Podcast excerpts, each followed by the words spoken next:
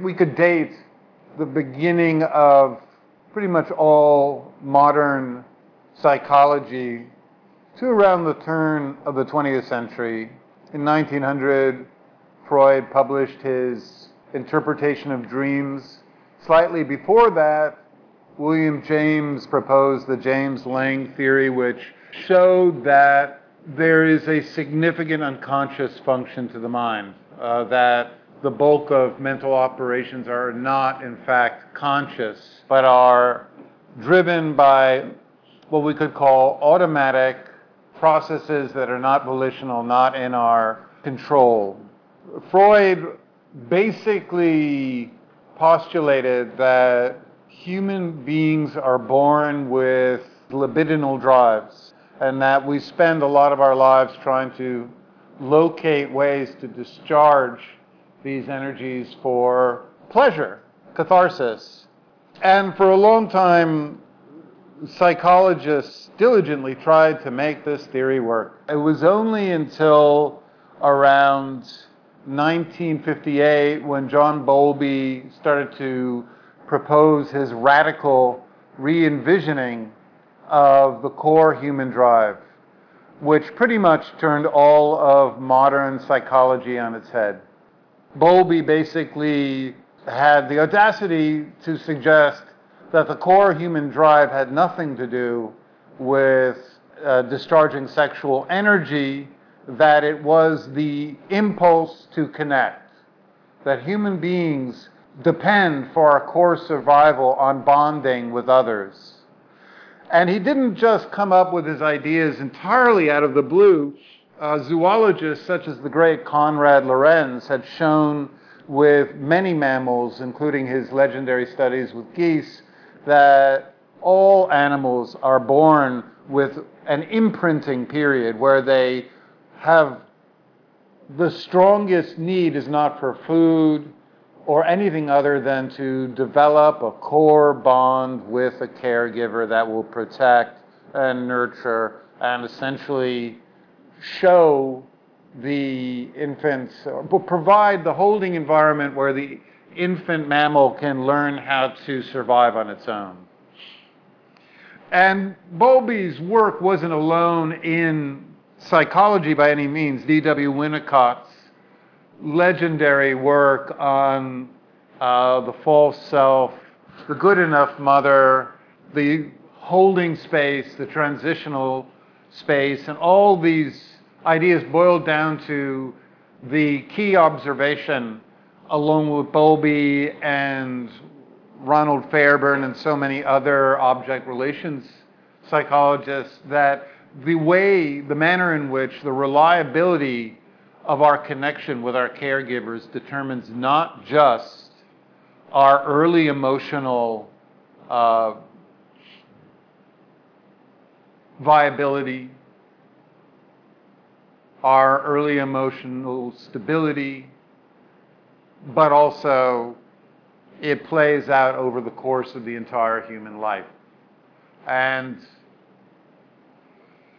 Bowlby led to research by the wonderful Mary Ainsworth, who, with her grad students, developed a famous test of infants at the age of 18 called the Strange Test. And it goes like this You bring a mother and her 18 month old infant into a room with a stranger, generally another woman around the same age as the mother.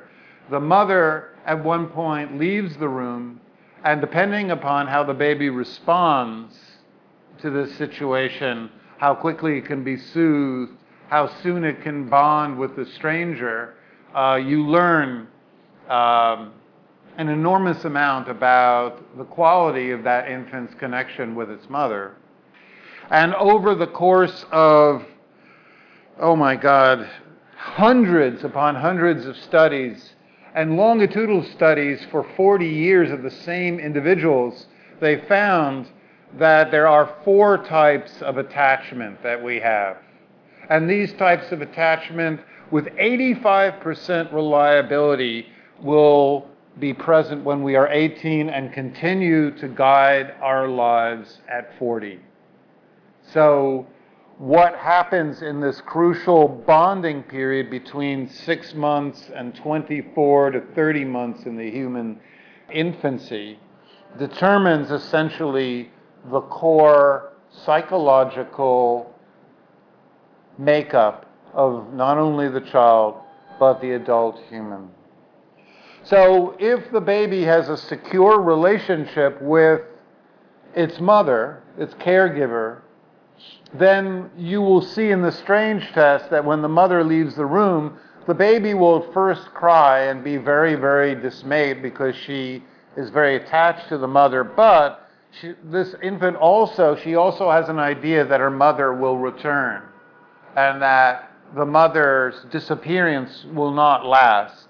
And so that infant will be easily soothed by the stranger and begin to explore a connection with the stranger and also begin to explore the room and be interested and curious about this new space. So, having a secure bond in life is the core foundation of our entitlement and confidence to explore the world around us. If the child has an anxious, unreliable connection with its caregiver, that child will not only be deeply disturbed by the disappearance of its mother, but it will not, on the other hand, easily bond or be soothed by the stranger. And while the mother is in the room with the infant, that infant will essentially cling and hover around the mother because already, even before the mother leaves, the child has a sense that it's not always sure if the mother has its back and will always be available. Now, in anxious attachment, the child, when the mother is there and attentive, feels very, very safe and secure. But the problem is that child cannot predict with any great certainty or find a pattern of when it gets attention and when it doesn't. So it's locked into a kind of hovering, attentive, hypervigilant, fixated attachment to its mother. It has difficulties exploring the world. It expects, as it grows up into adult life, to have abandonment. And it will be often preoccupied with important figures in its life because it doesn't trust that that person will always be there. Insecurity, jealousy, hypervigilance are very often lasting emotional results. The secure child, on the other hand, not only grows up to be an individual that feels confident to explore the world, it is trusting in its adult relationships.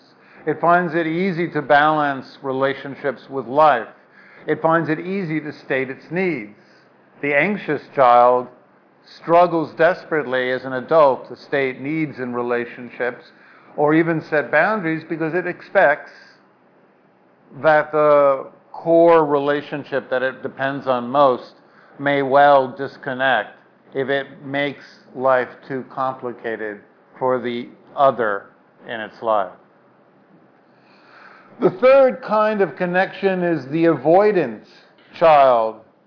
These are children who have incompatible parents, emotionally incompatible parents, mothers or caregivers who are primarily depressed, in grief, or in uh, anger constantly, mothers who have either constant anxiety, borderline personality disorders, etc., mothers who are narcissistic, and as well fathers as well. The fathers can uh, be primary caregivers as well.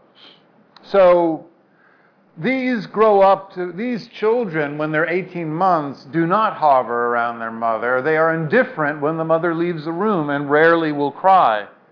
On the other hand, they have no interest in bonding with the stranger either and very often, rather than exploring the room, will simply go to the single toy that researchers left in the room to play with. It will, in other words, try to become very self reliant and not depend on anyone. As adults, avoidant people expect emotional engulfment. They find intimacy very difficult to relax into. In fact, relationships are often experienced to be a trap. They seek to have an escape route, and even in relationships, they're constantly, through perhaps these days, Tinder and other devices, monitoring their possible alternatives. Whereas the anxious child grows up to be an adult who's hyper vigilant, prone to not only anxiety, but insomnia, eating disorders, and so forth. The avoidant grows up to be an adult who tries to switch off the world, switch off stimuli, disconnect from everything that's happening with other people. We often find a heavy degree of alcoholism in the avoidant population. And finally, we have the fourth category, disorganized, which is a strange name for children who were either abused or whose caregivers suddenly died or were, due to other circumstances, imprisoned or taken away. So the disorganized child um, is uh, very easy to trigger. That child, when the mother seeks to be close to the baby, might freeze suddenly, might literally go into an immobilized state. The child is prone to hiding when any event happens, and the child uh, grows up to be an adult that very often is uh, tends to shut down in in the midst of intimacy, uh, sexual intimacy and otherwise, refuses to take responsibility for its actions is prone to self harming, cutting, and other forms of essentially recreating the core wounds of childhood. Tragically, we all have a tendency towards what Freud called repetition compulsion, which is we tend to reproduce the core early circumstances in our adult lives. If we were raised by secure, attentive caregivers, then we choose secure, attentive people to be in relationships with.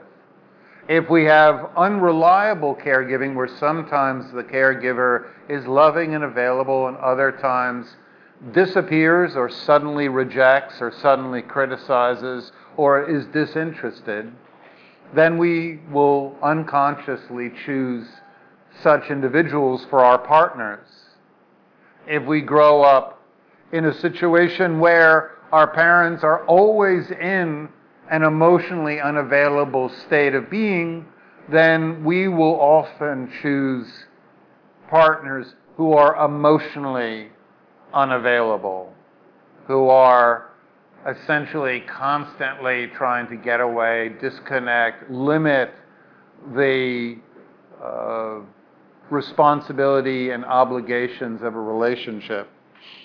And of course, very often, tragically, the children of disorganized attachment grow up to be adults who wind up with, yes, abusive partners.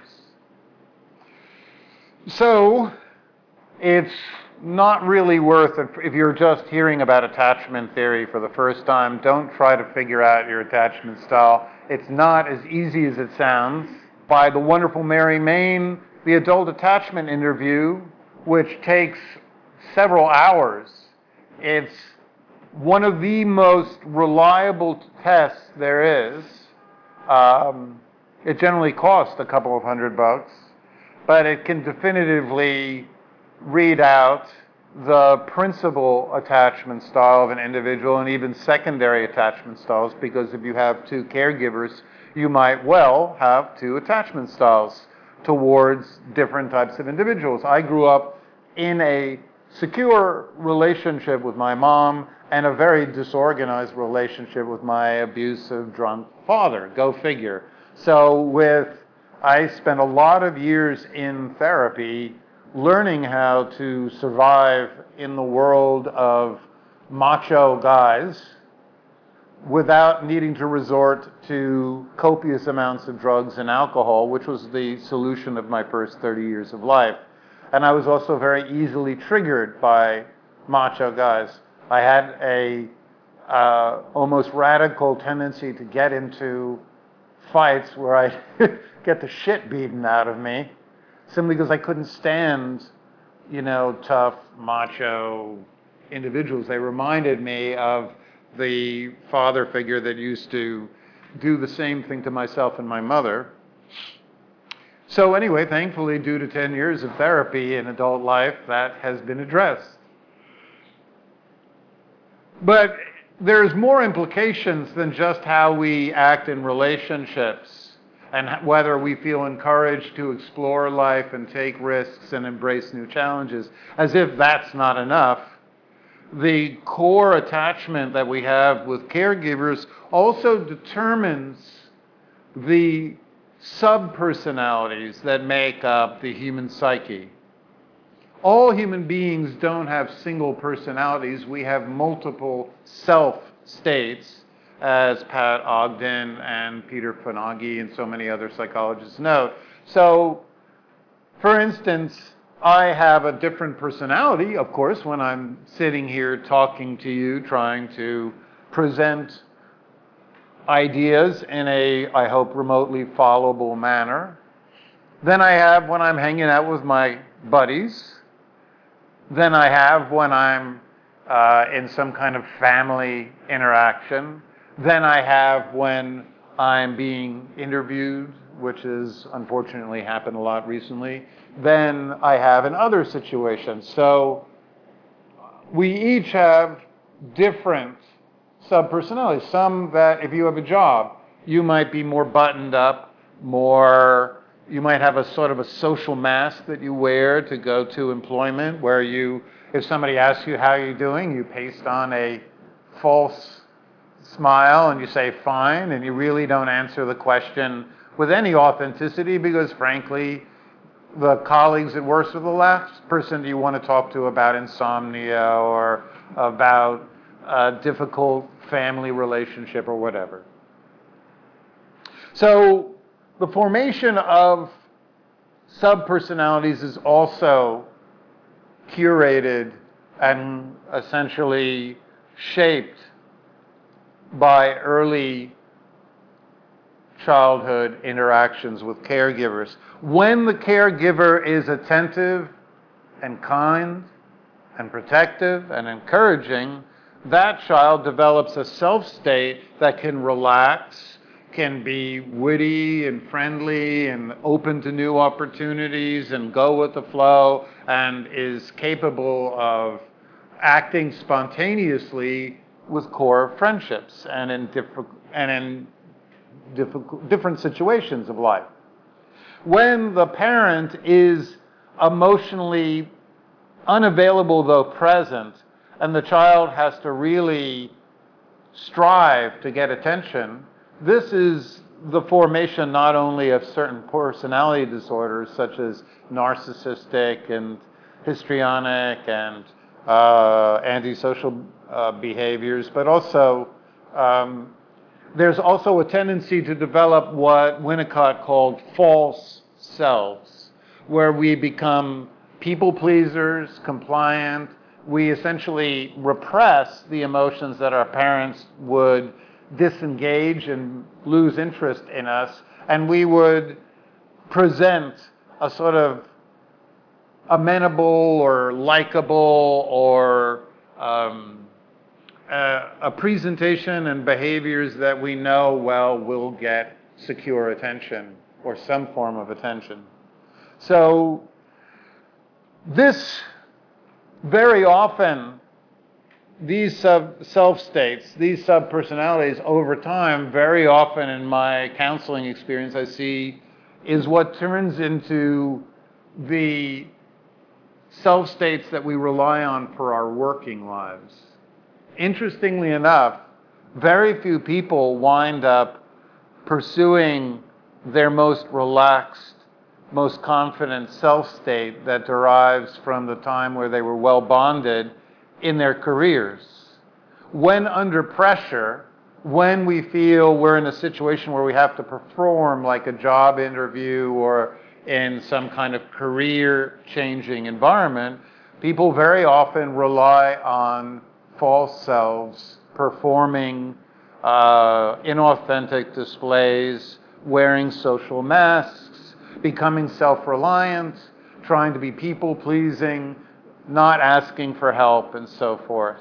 And these, if you know anything about internal family systems therapies, this turns into our managers, the sort of the sort of striving qualities or subpersonalities that dominate a lot of human life that where we just want to survive and get through the day. We don't really believe we can relax and be spontaneous and say whatever we feel and be creative. Fortunately for me, I quit my job that re- required my false self and I decided, fuck it. I'm going to work for pennies and be a Buddhist teacher and counselor. And now I get to actually uh, live out the creative, spontaneous, relaxed. I actually love every moment of what I do. So it is possible to switch, but we have to, of course, be brave because unfortunately, under capitalism, a lot of the jobs that are available require being in some manner or shape uh, political, presentable, trying to act as if you give a shit what what people above you in the food chain think. I only work with people that I care about, so I actually do give a shit what those people say, but I never did when I was working in advertising. It just sounded like these dreary dronings going on in the background. And of course, we also have those sub personalities when our parents were scary, overbearing, deeply depressed, for some reason unstable, such as drunk or other emotionally uh, diminished uh, conditions. And those turn into the parts of our personality where we want to simply shut down, remove all awareness, disconnect from the world, essentially self numb. And from a lot of my childhood, I certainly had that sort of personality that whenever I would have to do anything in large social gatherings, I would rely on substances. And uh, fortunately, I've been sober for 23 years, but it did govern about 19 years of my life. So, there's been about 50 years of research into what creates the secure bond, the secure base that we need to feel if we are to be confident to thrive in relationships, to be willing to explore and open up to new possibilities, to try to take on new uh, skills, to feel that we can uh, essentially bond with new people and so forth and so on. And I'm basing this, these four bullets on the work of Heinz Kohut Rudolf Schaffer, Peggy Emerson, Allan Schore, the great Mary Main, Peter Fonagy, Diane Fosha, Sue Johnson, Dan Brown. These are all the most established psychologists in attachment.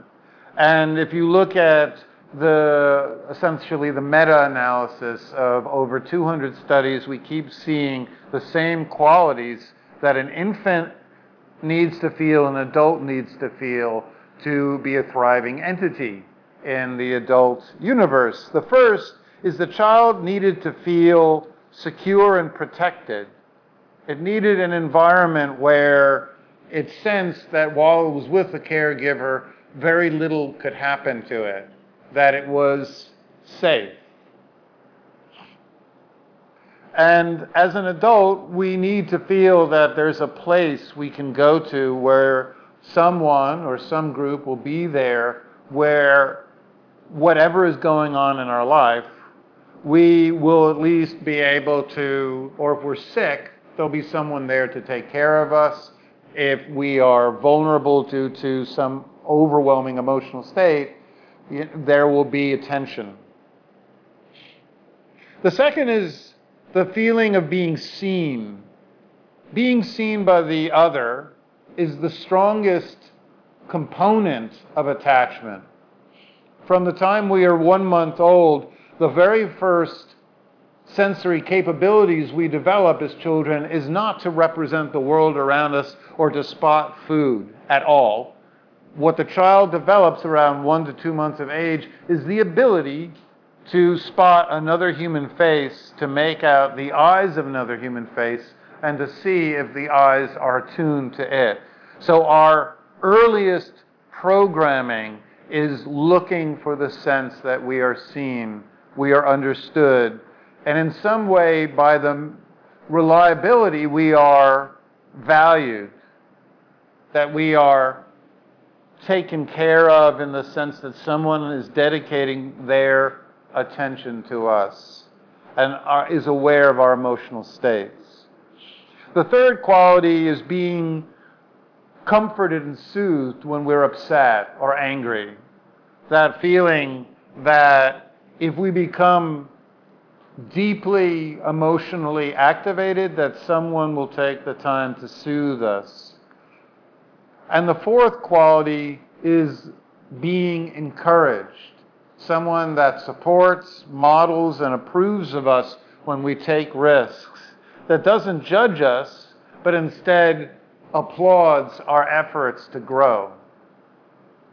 So, again, those four qualities we see over and over again is the sense of being, having a secure place that we can go to, where there's someone there who will take care of us when we're sick or injured or in any way exhausted or just overwhelmed. Two, the quality that someone will take their time to observe us, to listen and take in our emotions and understand how we're feeling. Three, if they see that we are agitated, distressed, emotionally poorly balanced, that they will take the time to soothe us and will know how to do that, We'll know how to placate.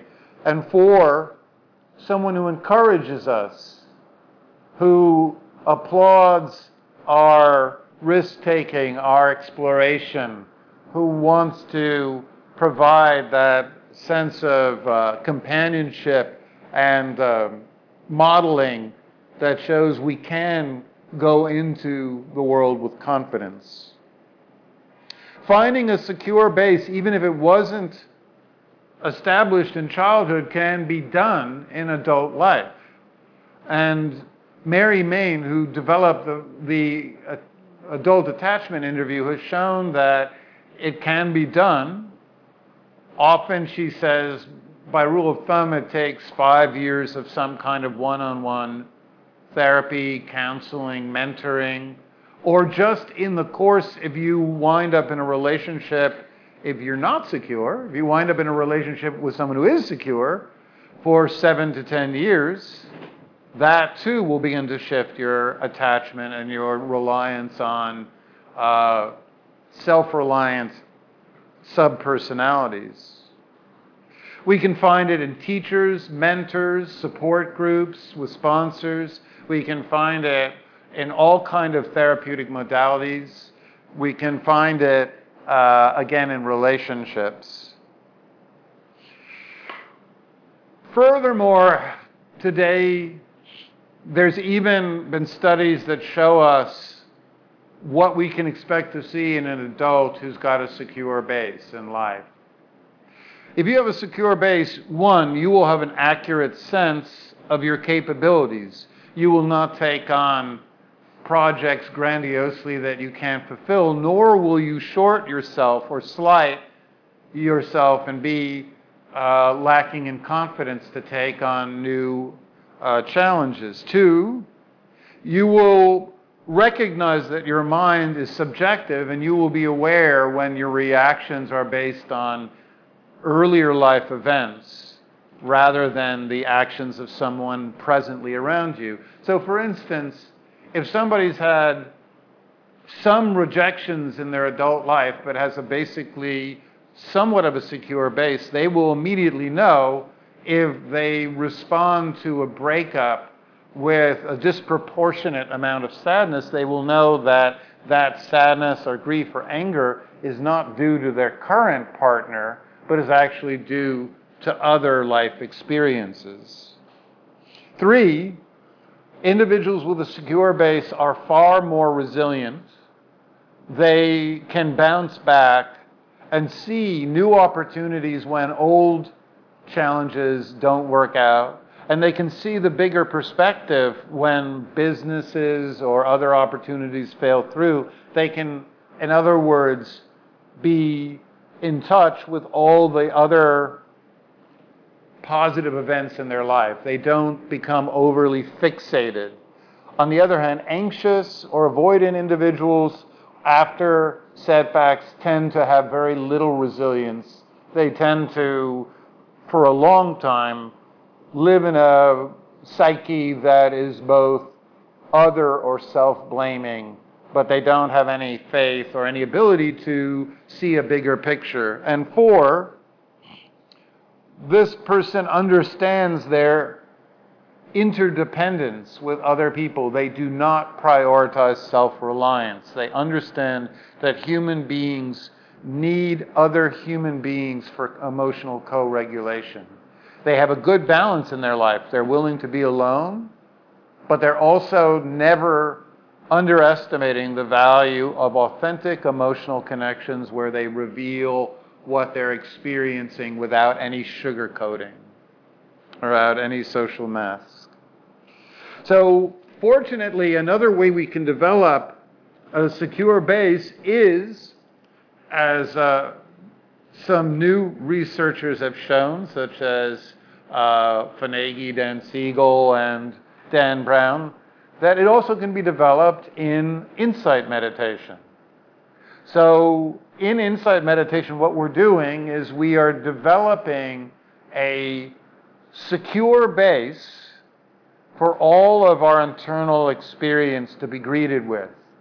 Your awareness becomes the good enough, secure mother that greets all of your emotions and feelings and body sensations and even your thoughts with kindness, non judgmentalism, with a sense of being seen and understood, with an ability to soothe and relax the body when we become distressed, and also with a sense of appreciation so, all of the qualities that the Buddha talked about in the Brahma Viharas appreciation, kindness, non judgment are all the exact qualities that we need to develop a secure base. And that's why I propose so, over 2,500 years, Buddhist practices have been so central for so many people's healing and recovery. So why not give it a shot?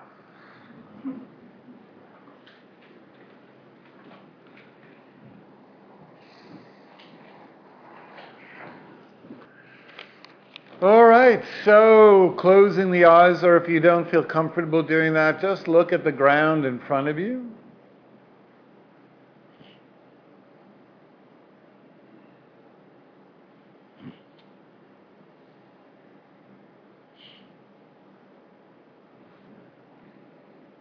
So at this point, see if you can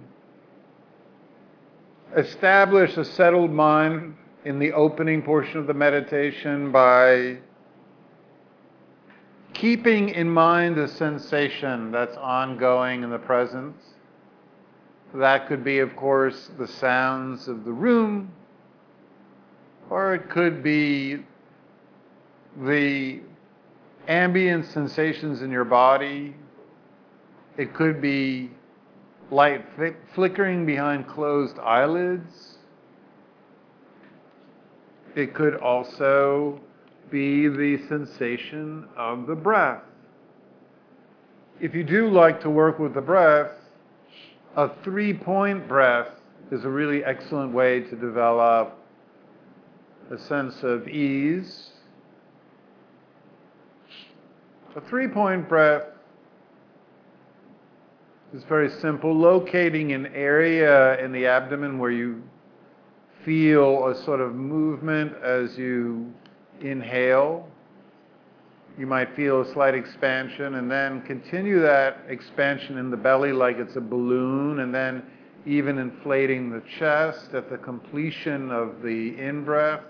Hold, and then as you breathe out, first release the breath energy in the chest and then down through the abdomen. So, inhalation is this expansion and upward movement, and exhalation is a, a, a deflation and a uh, release of energy. Try not to push out the breath and try not to pull in the inhalation. Just try to receive the inhalation and then release the out breath. So there's very little um, commandeering of the breath. You're allowing the breath to happen and just gently encouraging the sensations in the abdomen and chest to be more articulated. If you find it difficult to stay with the breath, just count inhalations and exhalations as well. So that would be as you breathe in, think one. As you breathe out, think two. As you breathe in, think three. As you breathe out, think four. As you breathe in, think five. As you breathe in, breathe out, excuse me, then count down to four. So you're counting up from one to five and then down with one, three, and five always on in breaths.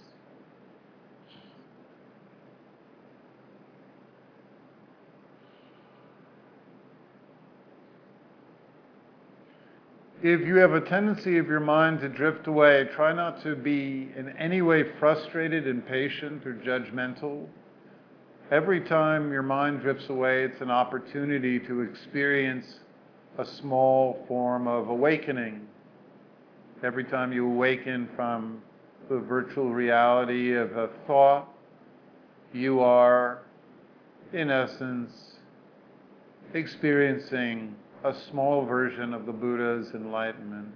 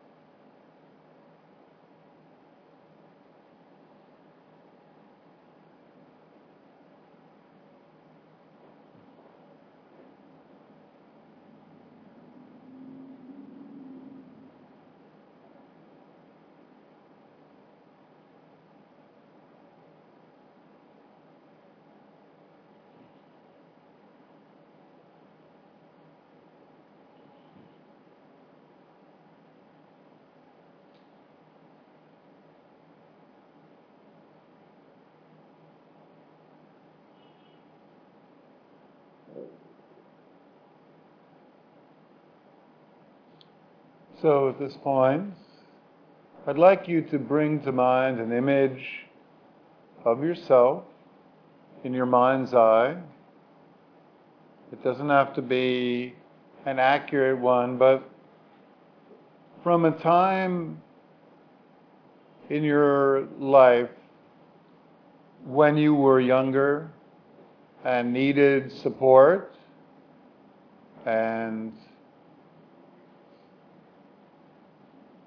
kindness, perhaps at a time where you yearned for reliability and support from a caregiver or from a romantic partner, but it wasn't always as available. Just a sense of emotional kindness and support that we all deserve was not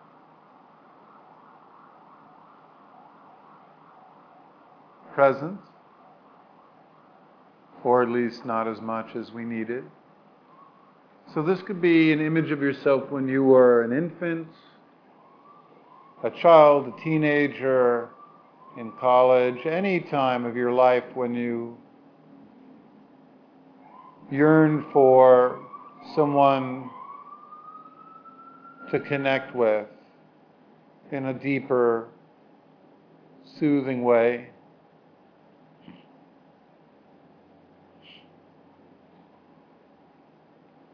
And just see an image, whatever image of yourself that reflects this period. It doesn't have to be accurate. It could be based on a photo of yourself you've seen or just a construction in your mind. But just see this younger, vulnerable, perhaps overwhelmed or lonely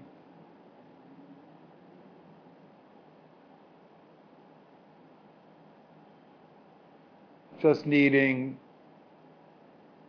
some form of compassion and kindness. And see if you can feel, empathize with that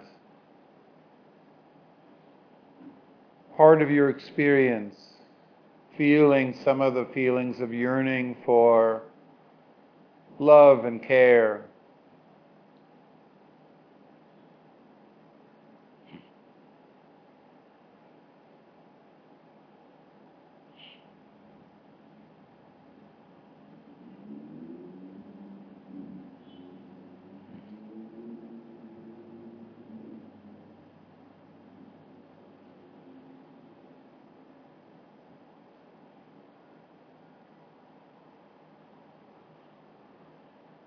And now bring to mind an individual that you most associate with being protected and cared for and secure. Someone who at some point was willing to prioritize your well being and see if now you can begin to feel that sense of being protected, or if you could just reflect on any time you've known that sense of being protected, safe with someone.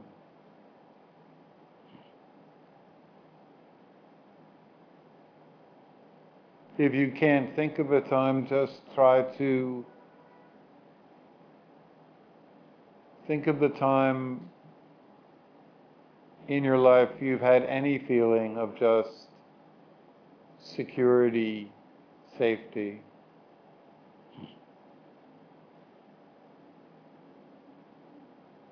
See if you can find that feeling in your body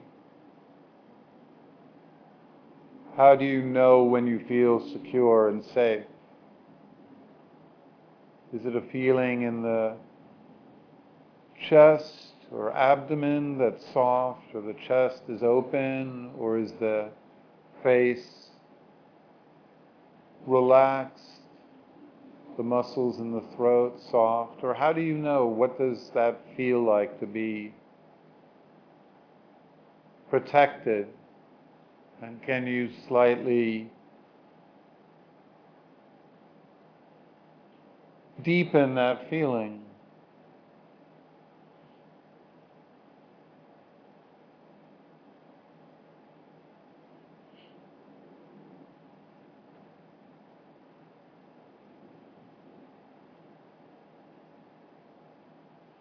And now think of someone who always seems to, as it were, get you, who understands you, who knows when you're being sarcastic, when you need someone to listen, someone who who feels capable of understanding even the most difficult impulses we have, who doesn't run from our anger or our disappointment or stress or anxiety.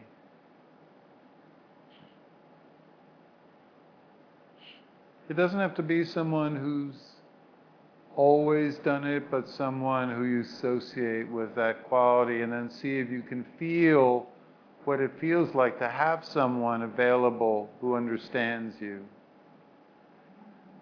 Very often, that's a feeling in the face, knowing we can express any emotion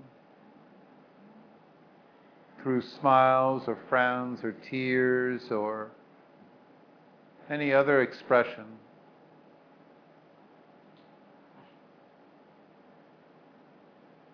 How does it feel to be seen and understood?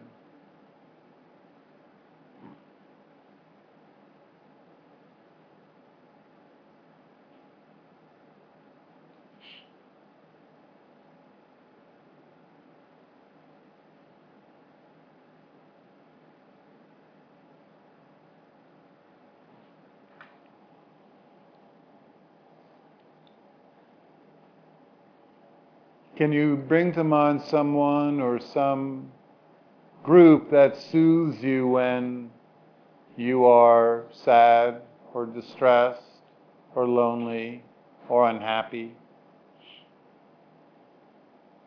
Who would you most like to call or connect with in that state?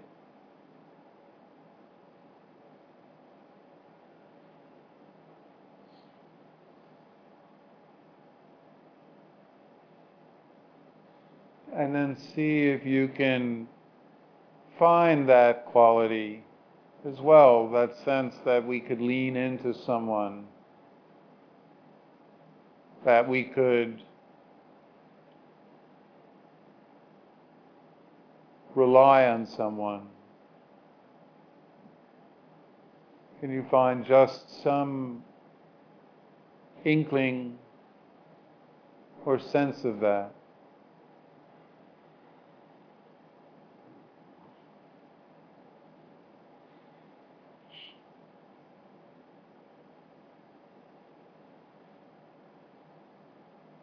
And finally, who is your most reliable cheerleader? The person who is most likely to express encouragement and support and confidence in you.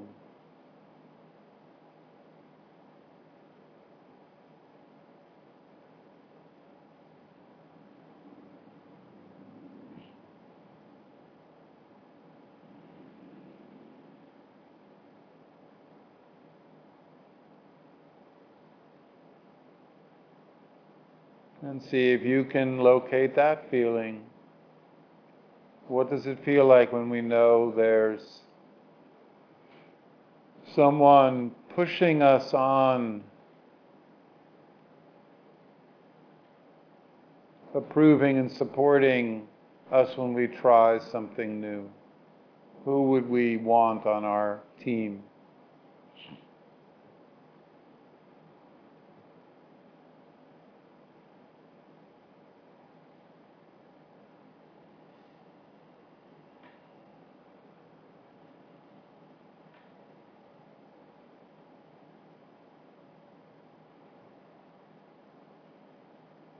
Knowing these four qualities or having any sense of them being cared about and protected, being seen, emotionally understood, having someone who'll soothe us, and having someone who will support and encourage us as we try and explore the world and take on new skills? Can you develop these qualities towards your own experience?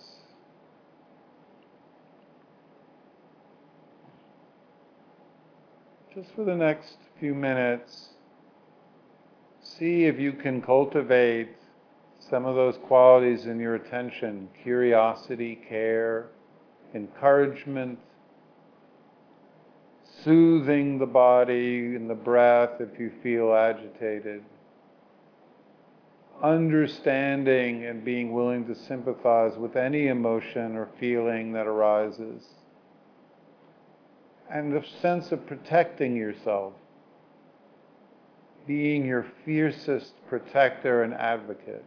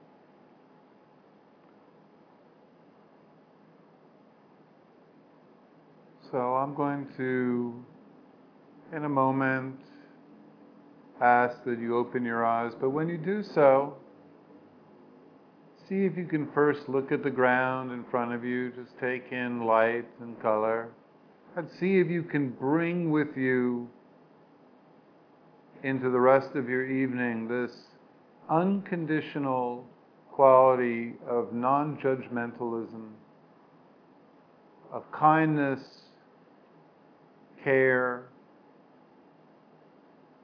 interest, encouragement. If you develop this, these qualities of a secure base towards your own experience, you will also start developing these qualities in your relationships with others.